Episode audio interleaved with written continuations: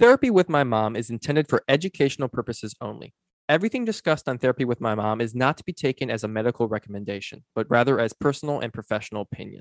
This podcast is not meant to represent or replace psychotherapy services. If you are in need of emotional assistance, please seek out a local mental health professional that can cater to your individual needs.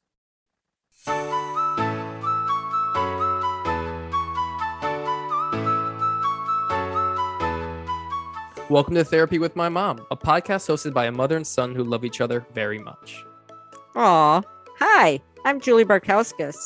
I'm a licensed clinical social worker, a certified addictions counselor, as well as a somatic experiencing practitioner. I've been providing therapy on an outpatient basis in my private practice for over 20 years. I'm Ryan Barkauskas, her son, and a millennial that was graced with having two parents who are both social workers. This podcast is here to educate our listeners on the various aspects surrounding mental health. Our guests will include individuals who are going to share personal stories on mental health struggles, as well as professionals who can shed light on the array of therapeutic approaches. We hope you enjoy the journey with us. Welcome to our show.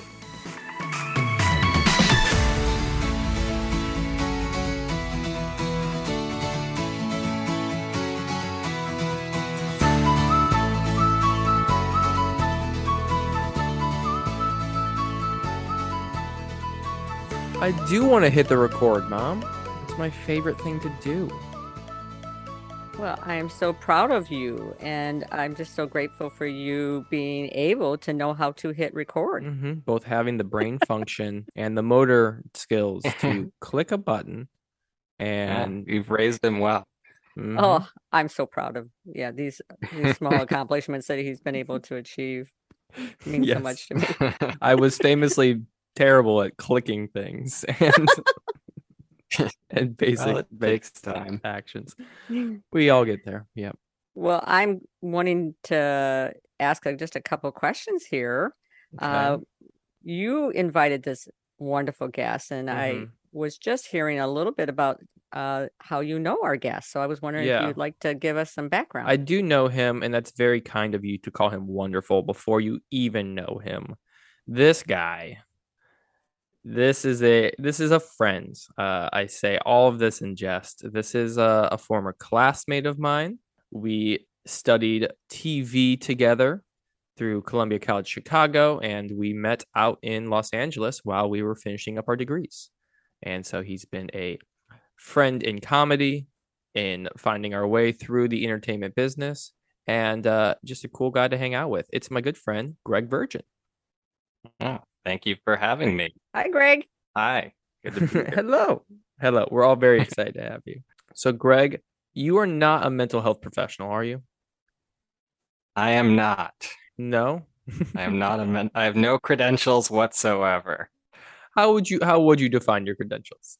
How would I define my credentials? Sure. I mean, uh, my credentials are uh, in completely unrelated uh, in comedy and hmm my degree, like you said, we studied television writing together. So, yeah, really nothing to do with psychology whatsoever. But my sister's a therapist, though. Oh, that's cool. So you're basically qualified. Yeah, Uh, what does your sister do as a therapist? she um works with a lot of like kids that have gone through trauma, and um, I was just listening to your episode on DBT, and I know that that's something that she's studied a lot. Um, Well, that's awesome. so yeah, and she lives in Seattle. Yeah. Has she listened to the show? She has not. I think I've told her about it though. Okay. Mm, mhm. Tell her more. Maybe Yeah, she tell her more. You need to convince her a little Yeah. bit more to listen to our show. Yeah, I will. Um, I wonder if Julee, as a therapist, do you want to listen to more? Like, is it like taking your work home with you when you after you finish with your clients, and then to listen to more stuff about therapy? Uh, it just depends. If it's interesting, if uh, it's a new take on something I haven't learned, I'm I'm very interested. If it's kind of redundant or repetitive, then I'm kind of like, oh, you know, Yeah. let me go do Yeah. something else. Yeah. But Ryan is not redundant and he's not repetitive. I was waiting for her to say that. I was like, yeah. I was like, with me hosting? How? How? Well, Greg, you're not a mental health professional, but you're still a human who has empathy and real experiences. And I brought you on today because I know you have a couple stories. Can you uh, set this up for us? What are you here to talk about? Sure. So I guess I'm here to talk about sort of the struggle to find good therapy. Um, Mhm. and that's not to say that it's a struggle for everyone, because I know that lots of people have had really great experiences with therapists. Um, I've gone through a number of therapists and uh, never really found one that I clicked with. And I had a few that were particularly challenging uh, Mhm. To deal with, would be the diplomatic way of putting it. Um, so, um, yeah, I mean, I can just sort of go into it. Yeah. Yeah, I want to I want to work through it a little bit. It's up to you um to talk about Mhm. why you'd want to pursue therapy in the first place. But tell me tell me how it began, like when you first wanted to seek therapy. I would say that, well, initially I was pretty reluctant. I didn't want to go to therapy. It was never something, I like some people are kind of like, they like therapy regardless Mhm. of what they're dealing with. And I was kind of, it was sort of a last resort for me. Um, I kind of, when I, sort of when I was, I dropped out of my first college and that had a lot to do with social anxiety issues. And I was Mhm. sort of reaching a point where it was, I was realizing that my life was being stalled in a lot of ways. And Mhm. I didn't really, couldn't really understand why because nobody had ever officially told me that I had social anxiety. Um, and I didn't really even at that point deal with it yet. I kind of waited. I, I went to, then I transferred to Columbia in Chicago. And it wasn't really until the end of my first year at Columbia that I was still having issues. And so I started seeing the therapist that was part of the college that you get like the 10 free sessions. Um, Mhm. and and then I started seeing a psychiatrist and got some meds and the psychiatrist actually I remember I was late to the first session so I only got like 20 minutes with him but within like 5 minutes he was like oh you have social anxiety there's no question here um and so but we the but treatment for it didn't really I would kind of go each week and talk about it, but it wasn't, I was- still wasn't really making progress. Um, Mm. Mhm. and he told me that he thought CBT, cognitive behavioral therapy, was the going to be the most effective treatment for it. Um, Mhm. but he didn't provide that. It was actually kind of a funny situation though, because we're talking about issues with therapy, and this was an early one where I was seeing my uh, my therapist that was part of Columbia, and then I was also seeing the psychiatrist who was prescribing my meds, and I didn't really realize what was going on, but the psychiatrist was also doing psychotherapy with me. So I would go to him like every week, and t- I just thought that's what you did with psychiatrists. But I was also Mhm. going to the therapist my college, Yeah. and I wasn't really.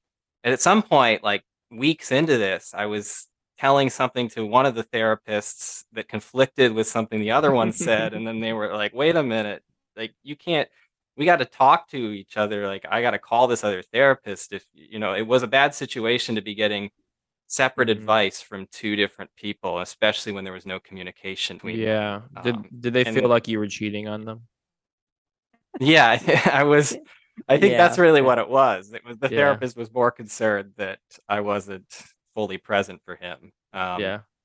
Well, but, uh, also they it was their responsibility to be aware that you were doing something else and to coordinate care or to communicate with the other person about treatment planning. So Mhm. it sounded like lots of people didn't um, maybe recognize what they needed to do in terms of like case management or Yeah, I think something was going on. Like, I think that I think that the psychiatrist, at least, he definitely knew that I was seeing this other therapist, and so Mm.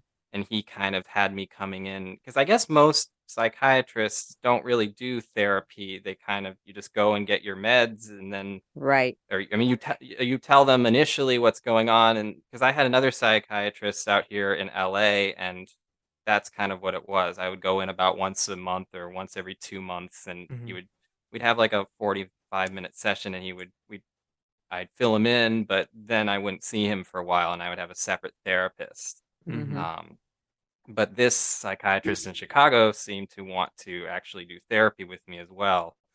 So yeah, it, it ended up being not a great situation. Um, and yeah, so but basically, kind of by the time I realized what was the problem there, and the the ther- one of the therapists realized it. By that point, I was ready to go to LA. It was my term was ending in Chicago, so that just kind of never really got resolved, and then I just moved out to LA, and I Wow. Right. I was just gonna say you had to start over.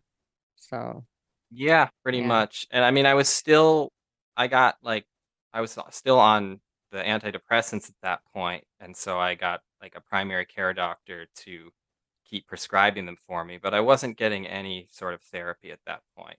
hmm Um, so then I moved out to LA, and then this has sort of been the cycle where like I would, I just kind of stopped doing therapy, and and I went maybe like six months into living in LA, and and then I again reached a point where all the issues that I had were still there because they had never really been resolved or at least addressed. Right. Um, mhm.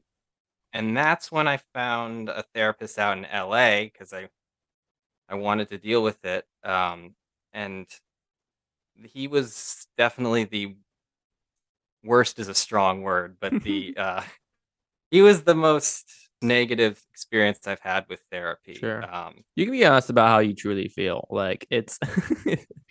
I mean, you know, we won't name names. Well, it's a funny thing because he was a very nice guy, and I think part of the problem is I'm too, I tend to be too accepting of like if somebody's really nice to me, even if they're being unprofessional or Sure.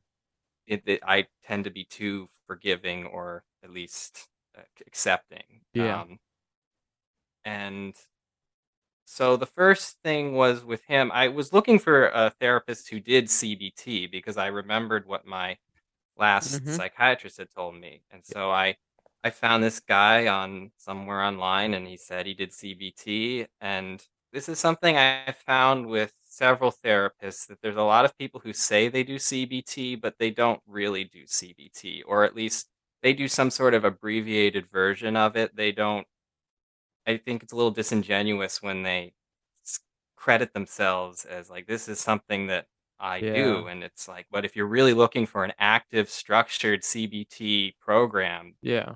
they don't necessarily offer that. So when you first talked to this Mm. guy, um, Yeah. do you have did you have like an intake session where you kind of went over things and how you wanted to use the CBT approach? I think that I you know, I'm uh, the issue has always been social anxiety, so there's a there's a huge component of it's shyness, it's in inhibition. Mhm. So Mhm. I've also struggled in therapy to be assertive and say, this is what I want. I know that in that initial session, I said, you know, I want to do CBT, but I think he would say, like, oh, yeah, we can do that. And then I kind of just hmm let it go from there. Like, I didn't, I don't, I, I should be pushing, or I- at the time, I wish I had pushed more and said, well, what are we doing? But, you know, I didn't really know what, uh, I didn't really even know what CBT was fully. I expected that I could just come in and say I want to do CBT, and And says, it would can just be taken that," care of from yeah. Yeah, So for the audience's uh, information, in case they don't know, CBT is cognitive behavioral therapy. Mm-hmm. Yeah. It's very popular. yeah, and it is the. I mean, I'll get to this later probably, but it is sort of the treatment of choice for social anxiety, the most Mhm. effective treatment, which I learned later. Hmm. Yeah, so we had an initial session, and there were probably some already some red flags that I should have uh, paid more attention to. One is that he just talked way too much.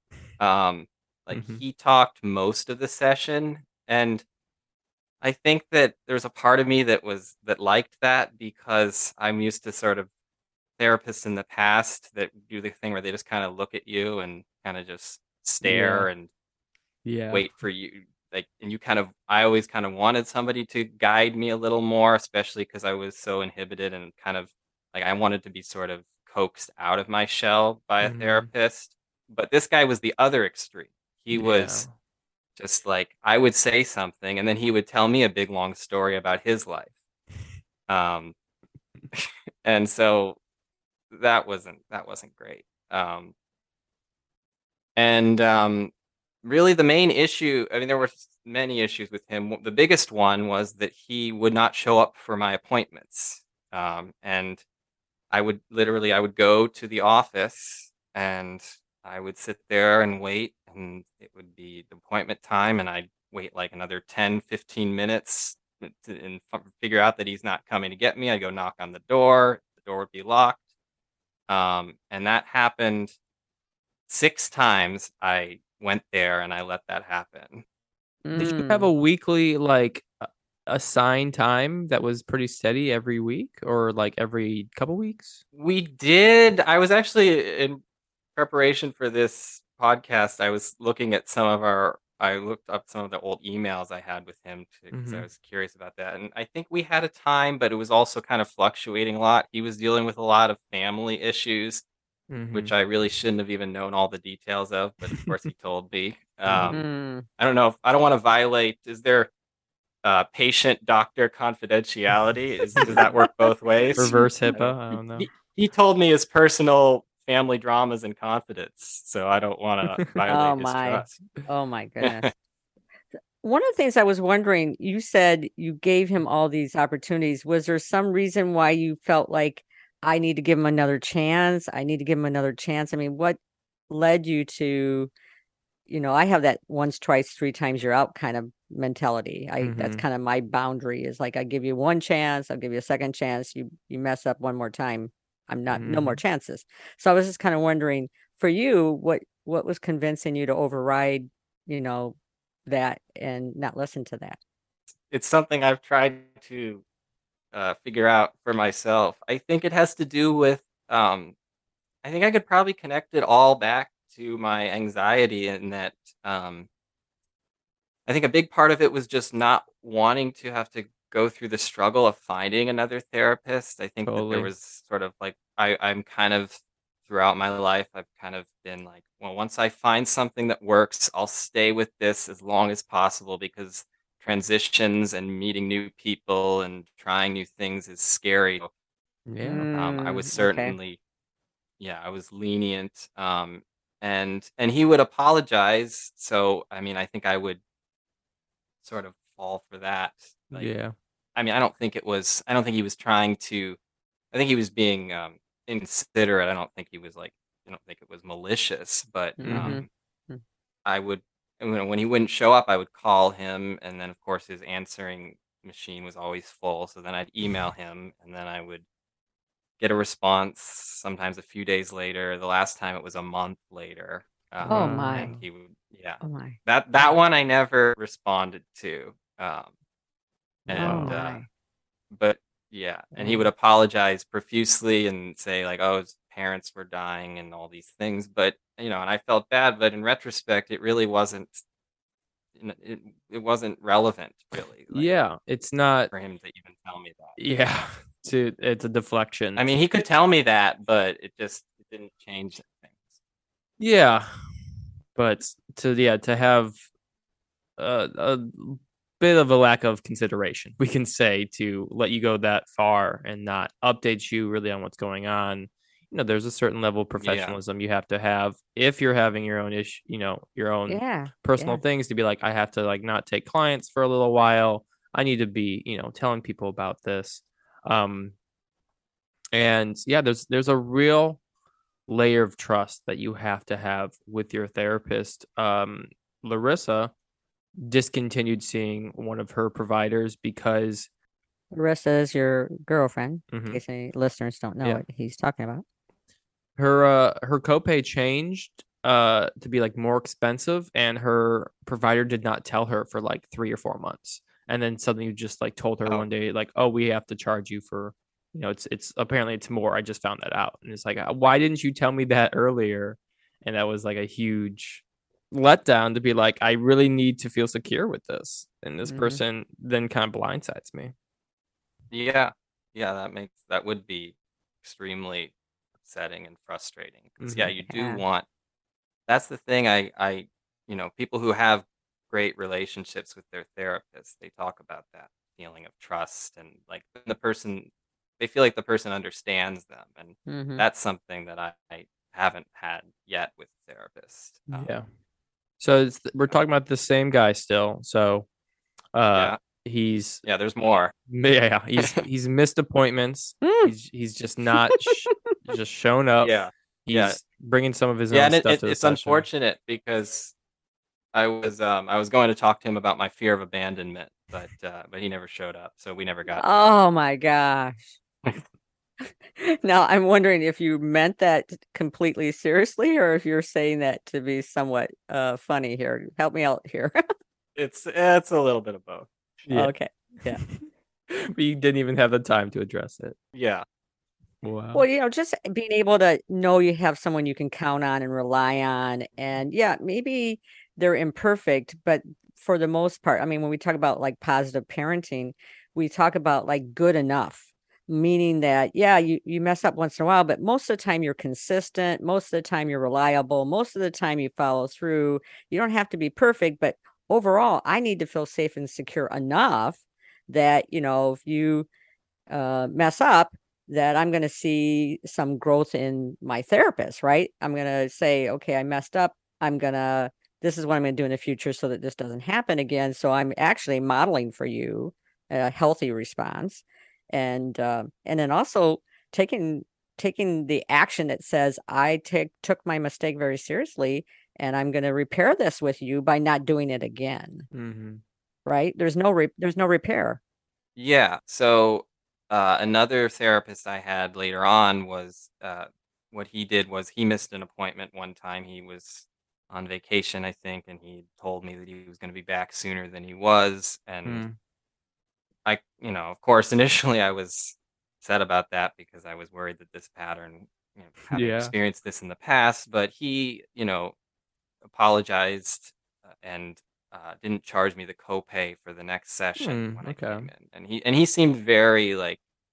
I remember going in the next time, and he was like, "Oh, that was I should not have done that. I'm sorry." And Mhm. so it just I felt like he took it very seriously, and so I wasn't That's gonna good. like hold a grudge or stop seeing him over that. Mhm. Yeah, it Right. sounds like he then would have some some insight to be like, oh, maybe my client is going to be sensitive about this. I really need to take care to address that and to Well, and, apologize. and ownership and responsibility Yeah. for one's actions rather than I'm just going to keep making and and maybe the reason for that person's life being unmanageable is the reason, but if your life is unmanageable and you're my therapist, you need to get help to get your life manageable Yep. at, before you can be my therapist. Mhm. You know, I need a Right. therapist who- who knows how to manage their life. Yeah. So, Yeah. And and I remember when I was looking through the old emails with the the therapist who didn't show up, um, he would say in emails like I had you know, it's my fault that I had told my assistant to contact all of my clients and tell them that I was unavailable and she your name wasn't on her list for some reason and it just felt like it it, it was kind of felt irrelevant to me at that point. He's that still putting like a layer of like- deflection on it, like being like, it's Mhm. my fault that like actually it was just a clerical error and there was nothing we could have Yeah. done about it. It's like, huh? and mhm. And again, if it had been like once or maybe twice, it would have Yeah. been like, okay. But the fact that it happened six times is like you had six chances to address this clerical Yeah. error. Yeah. right. It's, you know, it's not happening clearly. Mhm. Okay, so but what we're saying is even after this abandonment continuation, we're, we're still we're still talking to this guy for a little bit, right?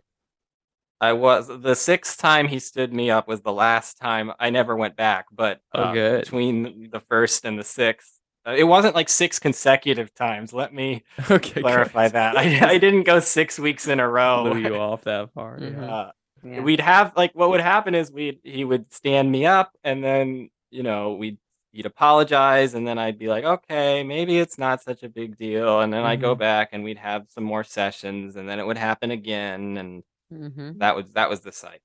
Um, Got it. Hmm. Yeah. So it was it was the continued absences that broke the camel's back for you with him. Yes, I think I would have continued with him for longer, but I think eventually I I think there were like I said there were other things that I don't know Mhm. that it was that healthy of a therapeutic relationship even when he was present like even when he was there for the sessions I don't know that it was really benefiting me because like I said he would talk most of the sessions um and I mean there were there were strange things like one time I went in and he was crying when I got there. And um, I was, I didn't know how to handle that. Uh, so I just kind of Mhm. sat there and he just kind of sat there crying for like a few minutes and was just like, just give me a moment. I'm going to compose myself. And so I just sat there quietly and let him finish. And then he told me that he had just gotten a call before I came in that the spouse of one of his other clients had just died. And so he was just suddenly reeling from that news. Mhm. Um, Hmm. so yeah, it I didn't, again didn't really know what to say to that. And then he just was like, okay, I'm okay now. We can we can do your session. And so Mhm. I kind of start talking about my stuff, but he has this really sad look on his face the whole time. He's and I just it's just clearly like he's not even really present. Right. Um, right. and I I mean, I don't yeah, I didn't know again, I didn't know what to do and eventually somehow the conversation kind of went back onto his stuff and with this other client and then he had me actually at one point he had me switch chairs with him and he sort of he be I became the therapist and I was asking him questions. Yeah. And I think Oh. the whole time I was like, "Is this is this some sort of bizarre therapy Right, exercise?" yeah. And, uh, maybe I don't understand. Maybe at the end of the session I'll understand why this is life changing. But um, Oh my. Oh He'll tell you next session that like, oh, actually nobody died. You did really well of then addressing. yeah, that- yeah, he works in mysterious ways. Well, Greg, I know that there's some comical part of this, but part of me just feels like this actually contributed to you feeling more anxious. Like, oh my gosh. Like instead of me feeling safe, I'm Mhm. feeling not safe. I'm feeling uh like why would I connect with people if this is what I'm going to be confronted with or facing? Oh my goodness. I I'm I just want to go in there and like take you out of there and say, Unreal. Get, run, run.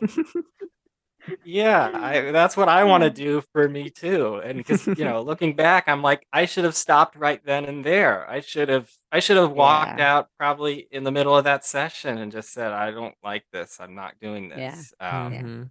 and and I think for a long time it it probably did increase my anxiety somewhat. And I think I also felt like I didn't.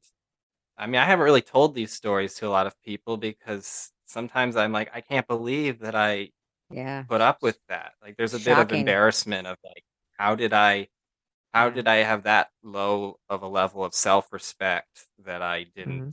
stop this before I did?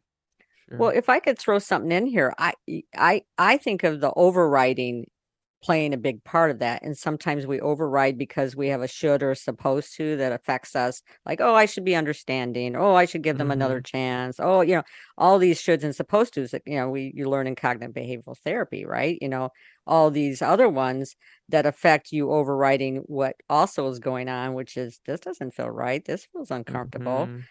Um, so I, I think that's mm-hmm. part of the thing that I would be Yeah. I would be more compassionate with yourself about and be curious about. Yeah. Yeah. It's a difficult Yeah. thing when you're I mean you're seeking care in this moment. So there's a level of selfishness and importance on yourself that you really have to to stress. And so yeah, that whole like I should be treating this person the way I want them to treat me as a, you know, as a patient. But then yeah, to yeah. totally flip that and then have the responsibility of then being his caretaker is is inappropriate.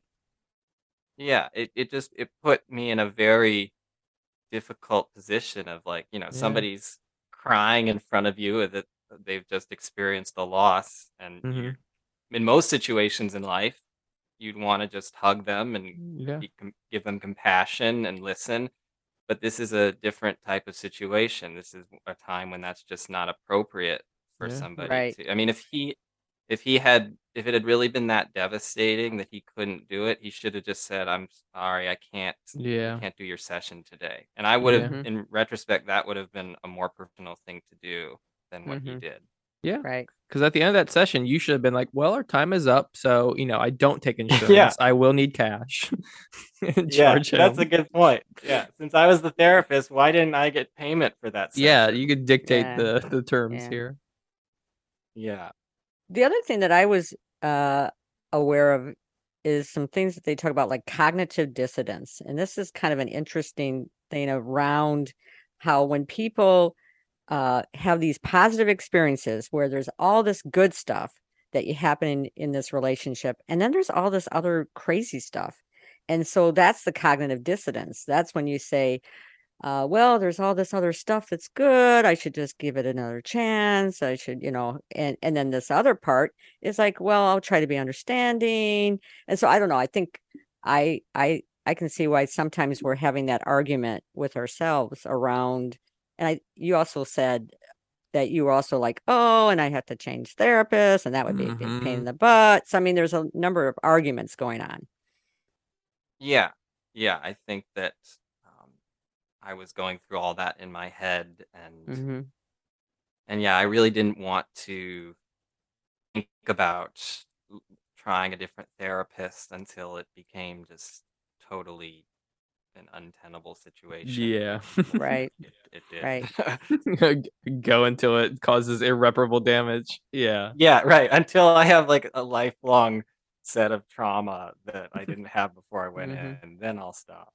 one thing is is uh, you you talk about your social anxiety and i'm going to talk about the irony here for a moment but you have your social anxiety and then you have these anxious situations and these uncomfortable situations in which your window of tolerance is really high because my window tolerance would not have been as high in that situation Yeah, oh, so you mean like um the fact that I would sit there and listen to him have me switch sides with him and do that sort of thing that that's is that what you're referring to that the window of tolerance that I would put up with that? yes that you would have this capacity to put up with things that are highly uncomfortable in this situation and then you talk about being suffering from social anxiety which is also something that's highly uncomfortable that makes Mhm. sense as i'm asking that Yeah, that does it, it it's an interesting thing. It's social anxiety is a weird thing because I think it affects people very differently and I think for me the, it would have been the uh, the act of asserting myself and saying I'm not comfortable, I'm leaving. Um, that would have been far more scary just to sit there and do like, okay, this is what the therapist says we're doing, so this is what I'm just gonna do. Mhm. Um, and I Mhm. think also at the time, uh, I didn't really. I don't even know that I was considering leaving. I think I was. I don't think. I don't think I was at that point in my sort of maturity that I would have even thought that that Mm, was a serious option. I think I was just going along with it no matter what. Um, Sure. So I think early on in our experiences with therapy, jobs, relationships, these things that take, you know, a lot of startup energy. We've talked about that before, and you know, it's something I struggle with, and I can maybe safely assume so many people have issues with adjustment. You know, to get that just initial velocity to get a thing going can be really, really difficult. Um, and so then, yeah, there's the fallacy of sunk costs of like, oh, I've, you know, I've Mhm. spent this long in this relationship with this therapist that like, it's just, it's going to take me, you know, two, three months to restart with a new therapist. I'd rather tolerate this. I'd rather not like this thing about my, you know, about my partner, but you know, it's, it's d- the dating pool is so difficult. So, you know, it's, it's a very common, you know, Mhm. issue to to have to get out of anything that you're like, wow, I, I managed to get here. That took so much energy already. yeah yeah, yeah. absolutely. Um, yeah, and especially when you are like as hesitant about hmm going into a therapy situation as I was, and then, yeah, already, you know, confided in him, and and I did feel like, you know, he was a nice. On one level, he was a nice person. Like Yeah. He he seemed warm and like, and I think I had and still do have sometimes a, an issue where there's a fear of like, oh, I won't find somebody else that, you know, is nice to me in this way or something. I don't know. hmm There's something and so then you're just like, well, what if I don't what if I look for another therapist and I they're they're not as compassionate or something like Sure. sort of Mm-hmm. like Sure. clinging to that this might be the only option, um, which of course is totally irrational, but that's kind of the way I maybe felt at the time. Sure. I mean, Mhm. it's at least you recognize that it's it's a fairly irrational thought. Um, Mm-hmm. I was curious, you know, I, I think there's a couple more therapists after this guy, but this is one of like the worst cases, right? Of uh of what you you Yeah, yeah. This is with. the one that, yeah, this is the one that could be like a, a, a sitcom episode. Yeah. I feel. yeah. I mean, it's it is surreal to have to Mm-hmm. change seats, like to take it that far. Mm-hmm. we joked that maybe this was like you know alternative therapy where he's he's trying to do something for you having gone through that experience and you know having received therapy for a little while do you feel like that inevitably did help you establish boundaries I think maybe it's just now helping Mhm. me establish boundaries. I don't think that uh, immediately afterwards sure I changed that much. I again, when I was looking through the old emails, I I did I was kind of impressed with my former self that the, the final email that I ever sent to this therapist was like multiple paragraphs and it was very polite, but it was also very maybe even stern would be the right Mm. word, where I just kind Ooh. of said outright, like, I don't feel confident in our therapeutic relationship. This has happened six times, and unless you can somehow demonstrate to me this won't happen again, I don't know that we can continue. Um, and that's the one that he waited a month to respond to, and he had to I- think about that uh, yeah, I guess so. Um, and so then I never followed up with him again after Mhm. that. Um, I imagine him in a few more sessions with other clients then being very emotional and talking about how he's being broken up with by you. Yeah, he's seeking counseling his- from his other- from other That's clients. a good point. Yeah, his other clients probably had to switch seats with him and Yeah, and then bear the weight of losing me as a client. yeah. Like wow, Greg is Um, cutting me off. That's tough. yeah, I probably maybe he got that email right before somebody was coming in, and so he was he had to deal with it with them. He cried for Uh, longer about that one. Like yeah, that, one. that was, that was really more difficult upsetting. one. Um, yeah, I mean, I think that I it's just an ongoing process for Mhm. me of learning to be more assertive and setting boundaries. And, Yeah. Um, I think now, you know, maybe in the past year or so, I've sort of started to recognize that, like, you know, I need to speak up when relationships aren't working for me of any kind, um, Mhm. and, and be assertive. And, and Yeah. I just think it, it's healthier because I, I I lose my self respect when I don't. Um, Yeah. You know, when I when I feel like somebody is taking advantage of me or just not respecting me in some Totally. way. So yeah. Right. Right. We've talked a little bit about, um, you know, just separately about people who respect our time in different, you know, different types of relationships that we're in. Um, one thing that I just want to like expand on is like the whole idea of like, oh, I can't find someone like this who's as compassionate, or you know, the whole idea of like it's difficult to cut off anybody. Um, Mhm. You know, I what works for me personally is like using evidence of like, I, you know, I had a relationship before. I can find another one. Most likely, there's evidence to support that people are interested in me. I had a good relationship with a therapist before. There's evidence to support that there is another person who has similar characteristics that I'm going to enjoy talking to. Mhm. So while it's difficult to leave that person and think, oh, but what are the odds? What are the statistics of me finding this person? Mhm. Mhm. There's proof that you've achieved it. And whether that took a lot of effort or a little, like statistically there has to be more people out there like that with the compassion and, Mhm. and with the time to give you. Um and then as you were saying that it's an ongoing process, it always is to then find our boundaries. You know, I've Mhm. mentioned this to you and you know, my mom has like the same rule. I eventually just got to a one, two, three year out rule with, you know, friends that blew me off for commitments, Mhm. um, or anything. You know, eventually it hits a point where you can recognize when one thing is very important to you, and like for me personally, is you know the value of time and and holding a commitment. And so, like, if anybody that I have a relationship with is disrespecting that, and then you know has three strikes on that against me, I'm like, you just don't you don't operate the same way as me. Like we do not hold this thing that I hold such a high value for. You don't even hold that close, and that's going to be Mhm. a problem. Mhm.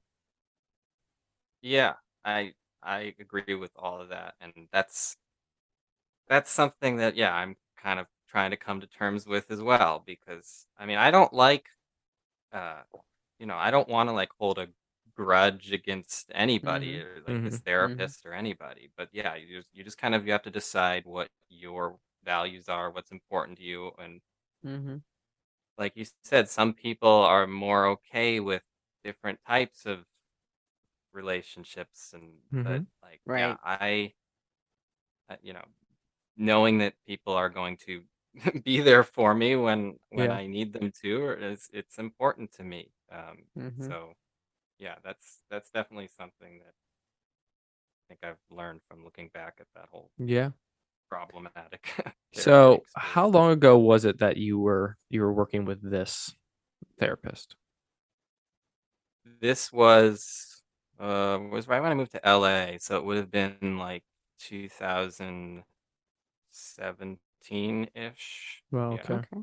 So, how many uh therapists have been in between? What was the journey after that?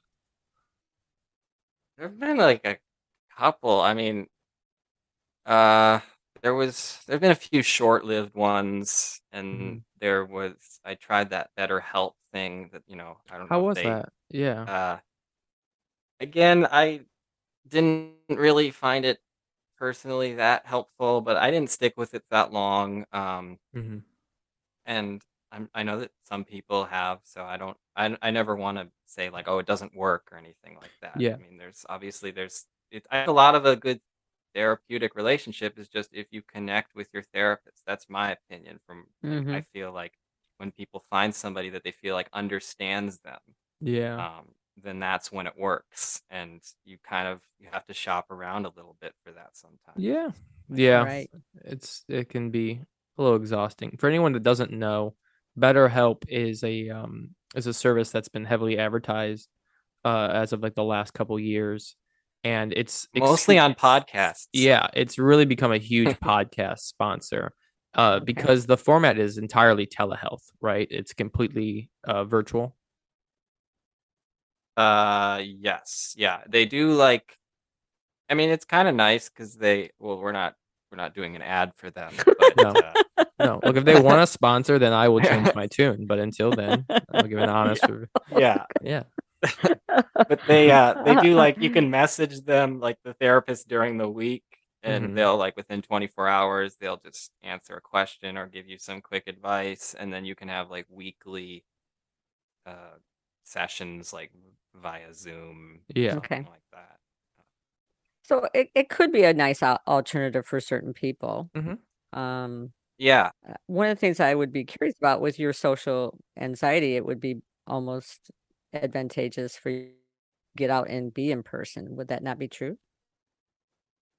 Yes, and actually, I think I'm in a way more comfortable in person. I don't know. I think I I like the idea of BetterHelp because I thought, oh, this will be easier. All I have to do is sign up here, and they just assign me a therapist, and I don't Mhm. have to go anywhere. And but I I think I personally do like being in person with somebody. Mhm. And yeah, I think it the more I can have in person interactions with Yeah. people is probably healthy. Um, Yeah. so. As a very distractible person, I know for myself, and then I would put that on my therapist. I'm like, we're just gonna be able to like actually focus on each other here. Like, I'll be distracted if I'm just like looking at you on a screen because I can have other tabs open.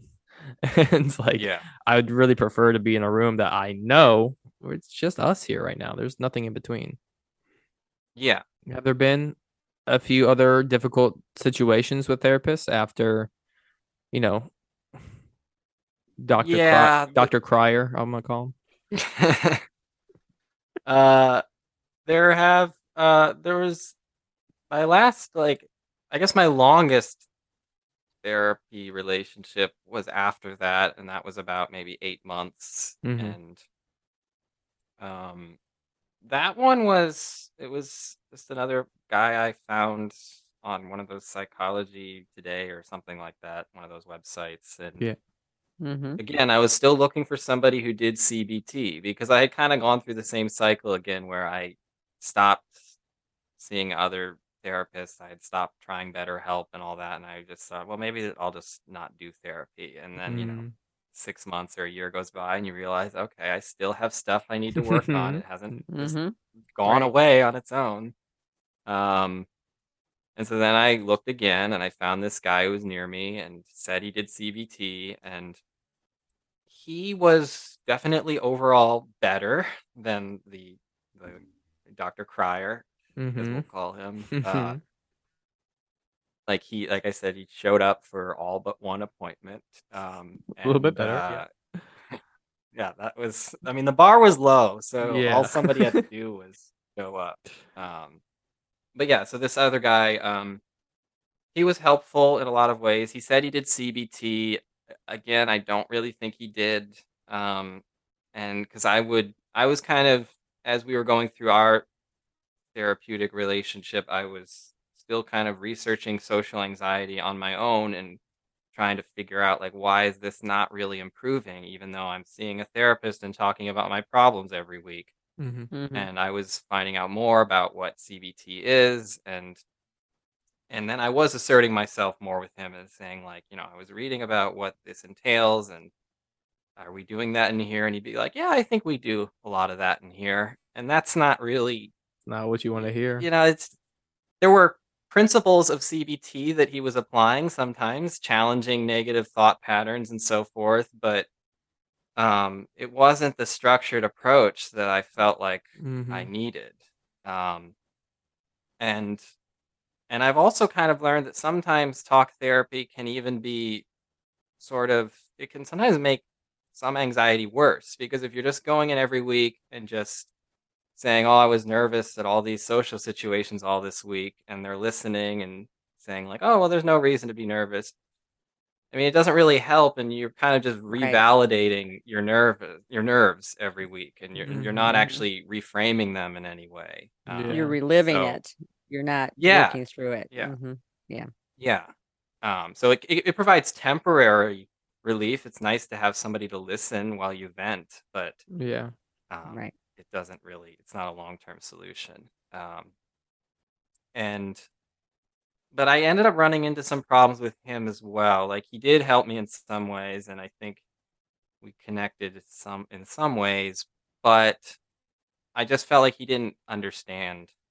Like I said before, I don't think he fully understood what I was going through. Like I remember I was going through a transition in my job. I was leaving one job and I was kind of freaking out because that was a you know, a very scary thing to not have a job and also just the the interview process for new jobs is something that I've gotten Mhm. better with but used to just totally Oh my felt like goodness. paralyzing to me. Mm-hmm. Sure. Um, and I would tell him that, and he would kind of be like, "Well, you just gotta, you know, you just gotta push yourself through it, and we can talk mm-hmm. about it in here." And and I was like, "No, but I'm like so anxious." And he was like, "Well, you don't really even have social anxiety. You have like very mild." He, he said people who have like real social anxiety, they can't even function. They're on social security. They can't work. And again, in my own research, that's My not mom is really, shaking her there's- head, It's a yep. That's spectrum. correct. You're right. Yeah. I mean, he was saying like I don't have the most extreme form where I can't talk to anybody. I, I can Yeah. function, but I certainly have been limited by it. Yeah, Yeah, Um, it's invalidating kind of what you know about yourself Mhm. and then making you Mhm. feel like, well, now I'm back to square one. What's wrong with me? Hmm. Yeah. Well, it makes it made me kind of feel like, oh, am I just lazy? Am I Right. Am I just a complainer? Because that was the other thing he said one time. He said that, like he said, you know, I think maybe your parents coddled you too much, um, and that kind of, you know, struck a nerve. Like, I Mhm. mean, there could be a degree of truth in there that yeah. you know maybe there maybe my parents did you know let me avoid a few too many things when i was younger i think that that can be an issue with anxiety but i don't I, I felt like that was a harsh judgment for him to make and was Mhm. ultimately not productive hmm Mhm. um right. and and then that that therapy kind of ended when uh, I I had another big transition. Like I had just gotten a new job, and I was starting to feel a little more settled again. And then my roommate situation was in flux. Two of my roommates were suddenly moving out, so I was panicking again about not Sure. just financially hmm what I was going to do, but also, I mean, it, it just threw a lot of things into limbo because I was thinking, well, this, I might have to move, and that's another, you know, there's the there's the hassle of these situations, but then when you have social anxiety, people I think don't always realize there's this level of fear that's built in. It's not just like, oh, I got to find a new place. It's like, oh, I got to learn to be with new roommates potentially. I I was thinking if I have to move to a different area of town, I I don't have a car actually. I don't drive, so I was like I need to have a job that's close to me. So I might have to I just started a job. I might have to get, start another new job. I might have to quit this job. And then I was like anxious, oh, I got to go in and tell them I'm Mm. quitting and I've only been there 3 weeks. How am I going to do that? Mm. Um and I was telling him all this in one session in what ultimately was our last session and he was just kind of like well you know it's just that, that's life you know it's tough and you just you just push forward everybody you know life throws you crazy things and it's just you just got to deal with Mhm. it and i just felt like you're not like that's so- what you say is not untrue but Uh-huh. it just Mhm. made me feel like you just don't get it like you That's don't understand dismissive. That is Yeah. so like I'm I'm here to talk to you about how Right. this makes me feel. And instead of asking you to expand on that, he's like, Well, yeah, sometimes there's ups, sometimes there's downs, sometimes we get the sads. What can I say? It's like, what? yeah that's what yeah that's what it felt like Yeah. What you know, one of the things that I'm hearing from you is that a lot of times people didn't have the capacity to meet you where they were where you were at. They were like kind of saying, "Oh, well, you need to think this way." And you're kind of like, "I, you know, it's like that's a leap." Like I hear that intellectually. I understand that you're trying to ask me to take this leap, but I have all this other stuff here in between that I need some help with to get there. And I I know that too when I talk to clients a lot of times even like around subjects with um like grief and loss and they'll say, "Well, uh, just do this and you'll feel better." I'm like, mm, "No, you don't just think this or you don't just do this. You, there's a process." And uh and i- if they don't understand the process, then they're not meeting you. Yeah. Yeah, yeah. Yeah. I think I think that that's it. Um, I mean, that reminds me also when I my had a psychiatrist in Chicago who was the one who identified me as having social Mhm. anxiety. Mhm. I liked him in a lot of ways, but he also didn't fully understand it because he was saying like you need to just go out and do as many like huge behavioral experiments as you can. Like you just go out and Mhm. like embarrass yourself in public and do everything possible. And I was just like, is there a risk in doing too much? Because like then I'll Mhm. just totally freak out. And he was like, no, no, no. The more you do, the better. And so it was again, and that's not really seems Mhm. to be that doesn't that doesn't make progress because then you kind of you you go back into your shell because it's too much Mhm. too quickly. Um, Right. so Right. you need you need kind of baby steps when you're dealing with you know obviously these anxiety things they're totally irrational like i know logically that there's no reason for me to get so anxious in social situations so having a therapist tell me that logic doesn't just make the emotional component Yeah. go away. The thing is, is I don't believe that it's completely irrational to not be nervous or uncomfortable in social situations. I mean, it's important to recognize that there's some level of stress, some level of whether it be um, awareness that I want to be received positively or have a positive experience. There is some pressure. And so I don't know. I think that it's it's a degree of like I understand here's all Mhm. these things that I'm experiencing in these social situations. And then there's this other part which is okay, how do I not get overwhelmed Yeah. by all of that? I don't know if that makes any sense. Yeah, I, I it, feels like um just the danger of invalidating the anxiety or the fear. Like don't right, like I have reasons to be anxious. yeah, you Yeah. yeah, you know, it's it's okay and you know, Yeah. there's social anxiety and and public speaking is one of the biggest fears for, you know, a reason. Um yeah, don't shoot yourself in the foot by saying, "Oh, I'm so irrational to even be reacting this way." You know, accept that you had that reaction, and then it's using the tools and then figuring out how to navigate that. Right? Yeah, no, you're absolutely right. And um, I think that uh, the when you do tend to make it worse too when you because a lot of times the a lot of times the bigger issue is being frustrated about the anxiety. I think that's true with a lot of things in life. Like Mhm. bad things happen to us in many different ways, but it's it's our unwillingness to just accept it that causes the most pain in a lot of cases. So Mhm. Mhm. yeah, if you go into a situation, like if you're going to be public speaking, yeah, most people get nervous to speak in front of people. Mhm. Um, think it's like the number one fear, actually, Yep. by a lot of statistics. And so if you go in and you're like, oh, angry that you feel nervous, then you're gonna, it's just gonna make things worse. So you just kind of accept the nerves, and that paradoxically makes them go down.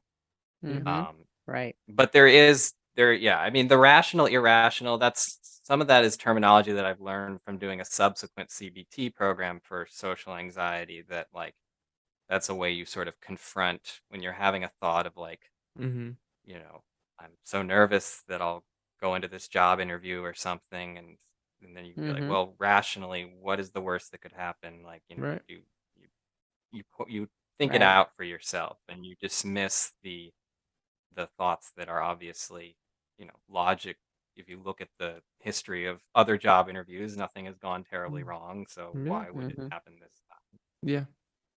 Well said. yeah Look at you. Wow. Lovely example. Wow. you should be sitting in a therapist chair. so insightful. yeah well the, all of that um that came from i mean if you want to just i could lead right into the ultimately after i left Yeah. um that that last therapist who kind of was invalidating a bit um i ended up just not going back to him um and i found out later from my sister that he probably should have followed up with me actually because I- like i was i didn't have another set appointment because i was going out of town so i said okay well we'll just i'll call you when i get back and i decided never to call him and he never called me Hmm. um, and my sister was like, "Well, he probably should have, at the very least, just called you and said, like, you know, do you want to do another appointment? If not, that's okay. But that would have been a, a good thing to do to at least not to not just let a client just go and never follow up with them. Yeah.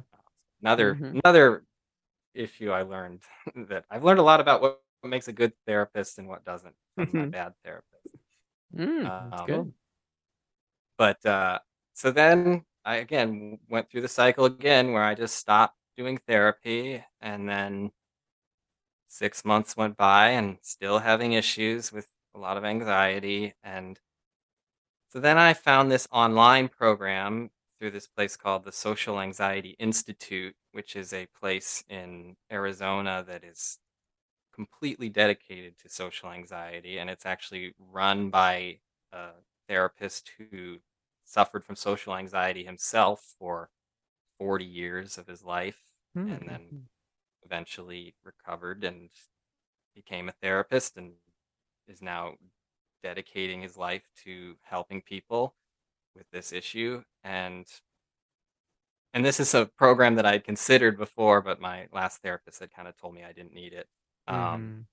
Hmm. so I decided to just try that, and um, unfortunately, I started it literally like a few weeks before the pandemic started. So right as I was getting into the parts where they're like, go out and try these behavioral experiments, go out and talk to a new person each day, it was like, oh well, now you're not.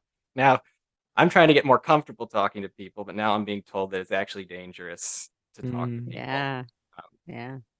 but I went through it anyway. It was like a 25 week program where you just you do it every day. That was one of the big things that was never emphasized to me in any of the talk therapy sessions I'd Mhm. had that like Real you really structure. want yeah, you if you really want to challenge or change your brain, which is kind of what CBT is about, Mm-hmm. uh, you really need to do it every day. And so you kind of with this therapy, you sit with it for 30 minutes every day and you go over these handouts and you listen to audio sessions. And then a few weeks into it, you start trying to do behavioral experiments every day, which can go at your own pace. You know, you can, Mm-hmm. everybody's at a different level. Like, I mean, I do, uh, some people are really terrified of public speaking. I've done stand up comedy over the last like eight years. And so I, that's not the scariest thing in the world for me. I'm more Mhm. scared of like going to a party or something. Um, Mhm. but Mm-hmm. yeah, you just, I went through it. I went through the therapy. I, I've gone through it a couple times actually, the 25 weeks since then. And it's helped me. It's not like I'm not eh, totally over social anxiety. There's still situations that are difficult for me, but I don't feel as like restricted That's good. as I did. Like I feel like I can do I, I can do things now that I might still be anxious, but before it was kind of just like out of the question. I'm not doing that. It was just total avoidance. Right. It's good to hear that at least, you know, you found structure in a program that that gave you a few tools and at least helped you make a few steps, you know. Therapy isn't a fix all. Uh, you know, it you have to it's just just supposed to give you tools and guidelines and then, you know, you use that and hopefully continue the lifelong struggle that is dealing with our issues. So, at least you found something it, it sounds like hopefully was a more positive experience and productive. Yeah, yeah, it definitely it feels like the most productive experience. I mean, Mhm. one day I I still feel like it would be nice to have a good therapist, like actually one on one to, you know, because social anxiety is not my only issue too. There's other things that I would, you know, like to have that relationship to be able to just deal with. But um, it's definitely a more positive step in therapy than, than I've had with any other approach so far. So, are you back to pursuing therapy? How are you feeling now? Um, I'm not actively pursuing it. Uh, Mhm. I, but at some point, yeah, I might look into it again. Um, If you do, when you're investigating a therapist, m- some of them actually have certifications in uh, cognitive behavioral therapy. They've gone through the whole training, and they then would have more the structure, more the tools. Uh, when I was working at a mental health hospital, I I had the advantage of getting that training kind of more informally, but I had a lot of the handouts, a lot of the tools, and we had, like you said, like a regular cognitive behavioral group. That's what we did in that group was all cognitive behavioral work, and Mhm. um, and so um, so it it would just be helpful maybe to ask people, well, what are you certified in this? Have you gone through the training of this? You know, that kind of thing might be helpful to kind of delineate uh, making sure that they have that full immerse, you know, immerse training. Mm-hmm. yeah, I think yeah, and I think I would be this point. I think that I would know what to ask, and like I wouldn't, I wouldn't get as far as I did in Mm-hmm. with previous therapists before realizing that they didn't do it. Sure. Like, I would be like, no, I know what it is now because I've done it. I've gone through a program. So Yeah. is this what you do or not? Yeah. Yeah, your life experience has experience, been your has been your teacher. Yeah. Yep. Yeah. So important. Well, I'm glad that at the end of this that you you did learn something. You know, these are these are lessons you take away. Hopefully didn't cause irreparable damage. so it was all it was all worth it. Is that Yeah. what you're saying? again, this was all just it was all of your healthcare providers colluding. And this was this is all part of their plan. Create paranoia now. Yeah. yeah, they this is what it took. Too. So Yeah. if anybody has social anxiety, you need to have like three or four bad therapists in Mhm. order to recover. Yeah. it's not. Deal with a real rupture and then have to repair on your own. Good luck. Yeah. But not actually. Um Well, it Well, takes I- courage on your part to go back to another therapist after Mhm. you've been burned. I mean, that right there says something. So, because I know some Oh. people go, I've been burned. I'm not going back. I'm not going to try another therapist. So, Yeah, well, thank you. Yeah, I do Yeah. still have, I do still believe that it, when it when it works, uh, you know, I've heard people talk about great therapy, and hmm I, I think it, it can be very beneficial. So Yeah. I'm not totally jaded about it. That's good. Well, in the meantime, when you're not talking to a, a you know, a helping professional, what do you do to help regulate yourself? Do you have a motto, a philosophy, uh, anything like that that you can you can just kind of check in and be like, I say this to myself. It, it, it calms me for a moment. Oh yes, I I forgot we were going to get to this question. Of course. Um, and I, I actually have, uh, yes, I do have one. Um, Mhm. I was listening to uh, an interview with Lucille Ball like a year ago, and Mhm. she said this thing about how when she feels when she felt stressed, she would just ask herself, "Is this right for Lucy?" And she even put it like a note on her bathroom mirror, and I have one on my bathroom mirror. Not "Is this right for Lucy?" I put "Is this right for Gregory?" But uh, basically, what it is is um, you just kind of like I feel like for me, part of my anxiety comes from just overthinking everything, like, Mhm. every minute. It's not even just social stuff. It's like, Yeah. what's the next thing I should do? What what what Mhm. should I eat for breakfast? Like, it, it's just Mhm. it, it- like I want to make the perfect choice in every case, and Mhm. it can just be totally overwhelming. And and even with like mental health advice, there's all these different things. You should do this, you should do that. And people are Mhm. giving you different things, like say this to yourself, like and it that gets overwhelming too because I'm like I need to follow the right advice. So I when I get in that mode of just like over analyzing I try to stop myself and I just think, is this right for Gregory? Is the is it kind of it just sort of shuts everything else out and it feels like it helps me go back to my internal compass. Like I know what the right thing for me right now is. It might not ultimately be the right thing, but at least then looking back, I can think, well, I in that moment I just trusted myself and I made the best choice I could have made. Mhm. Um, and because sometimes, like, what- oftentimes, what you want to do is not the same as what you know that you probably should do. Right. So, yeah, is this right for Gregory? That Yeah. that's my motto. Hmm. I like that. I'm going to use that exact motto. Is this right for Gregory going forward? Yeah, use that Mhm. as you make your decisions. Yeah, I'm going to base my life on your needs from now on. Uh, if more people did that, I think we'd all be better off. Yeah. Base Mhm. their lives on my needs. At least we'd all be on the same page if we're all Yeah, using on, the my, exact on my page. on your page. Mhm. And that would make your life easier, thus maybe helping you repair some of the anxiety. Who knows? Exactly. That's that's what I really need to do. I need Mhm. everybody to cater to my needs. To what's right for you, yes. Yeah. Yeah. Wonderful. Well, Greg, we hope that our session with you was also somewhat helpful. We hope that this was right for you. Yeah, that's why I did it. Yeah. I asked myself that question Did you?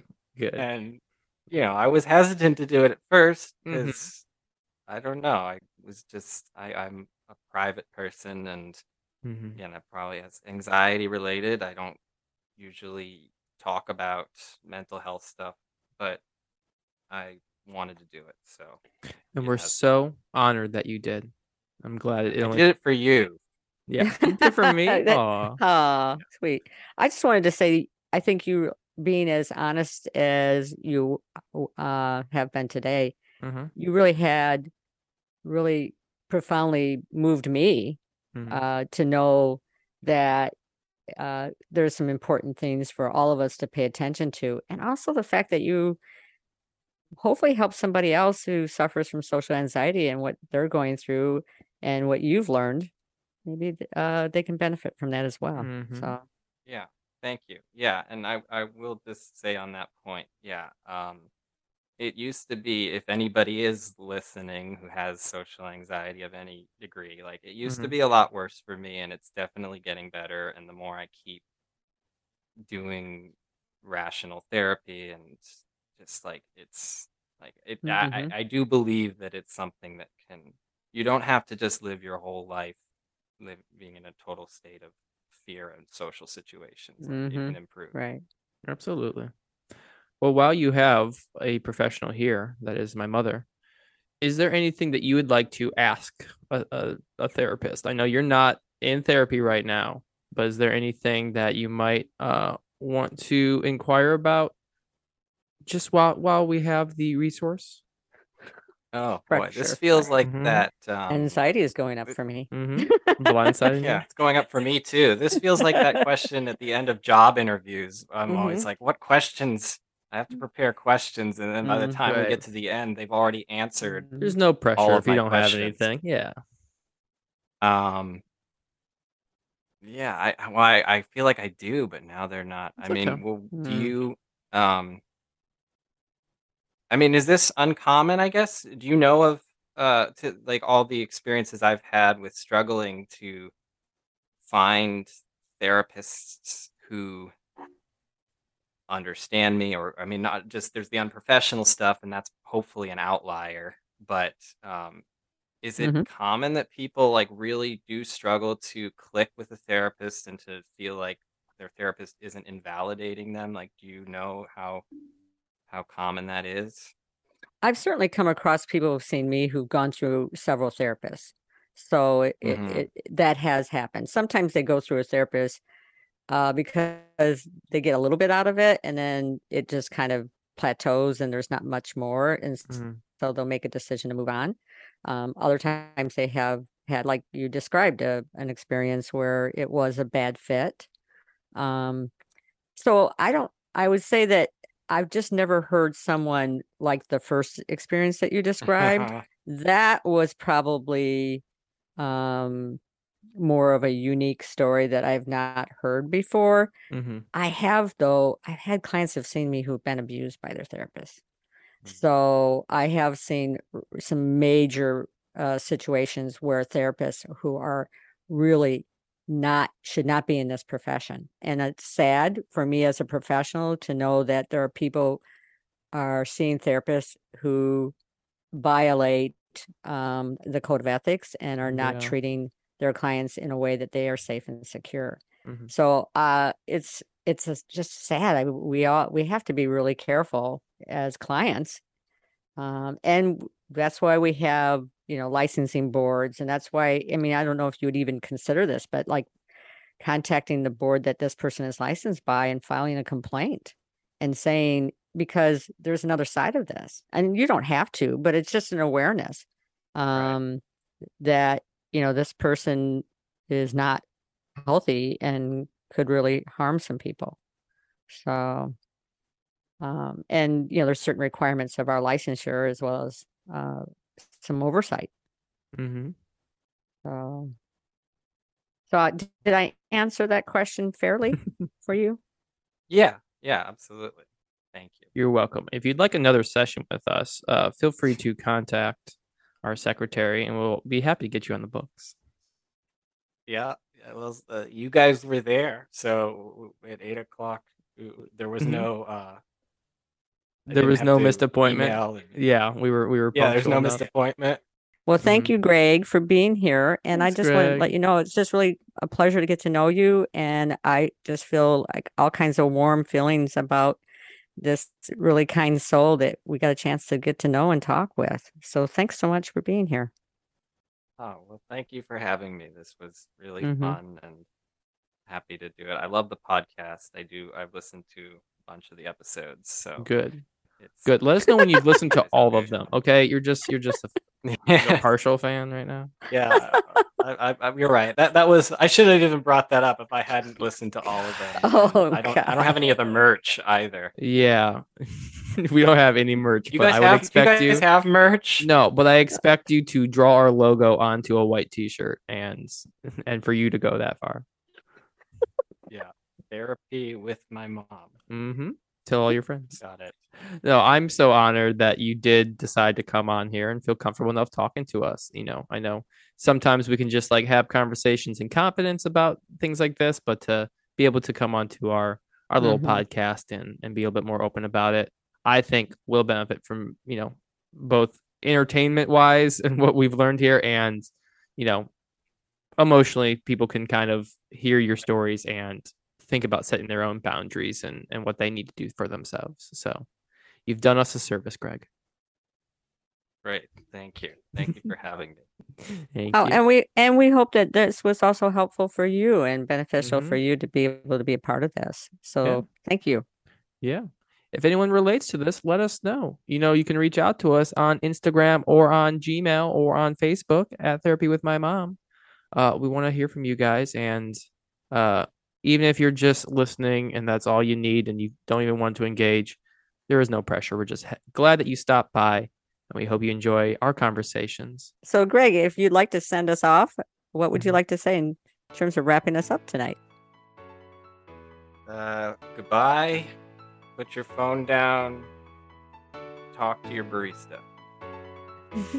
All right, thanks. Perfect. Talk to you guys next week. Take care.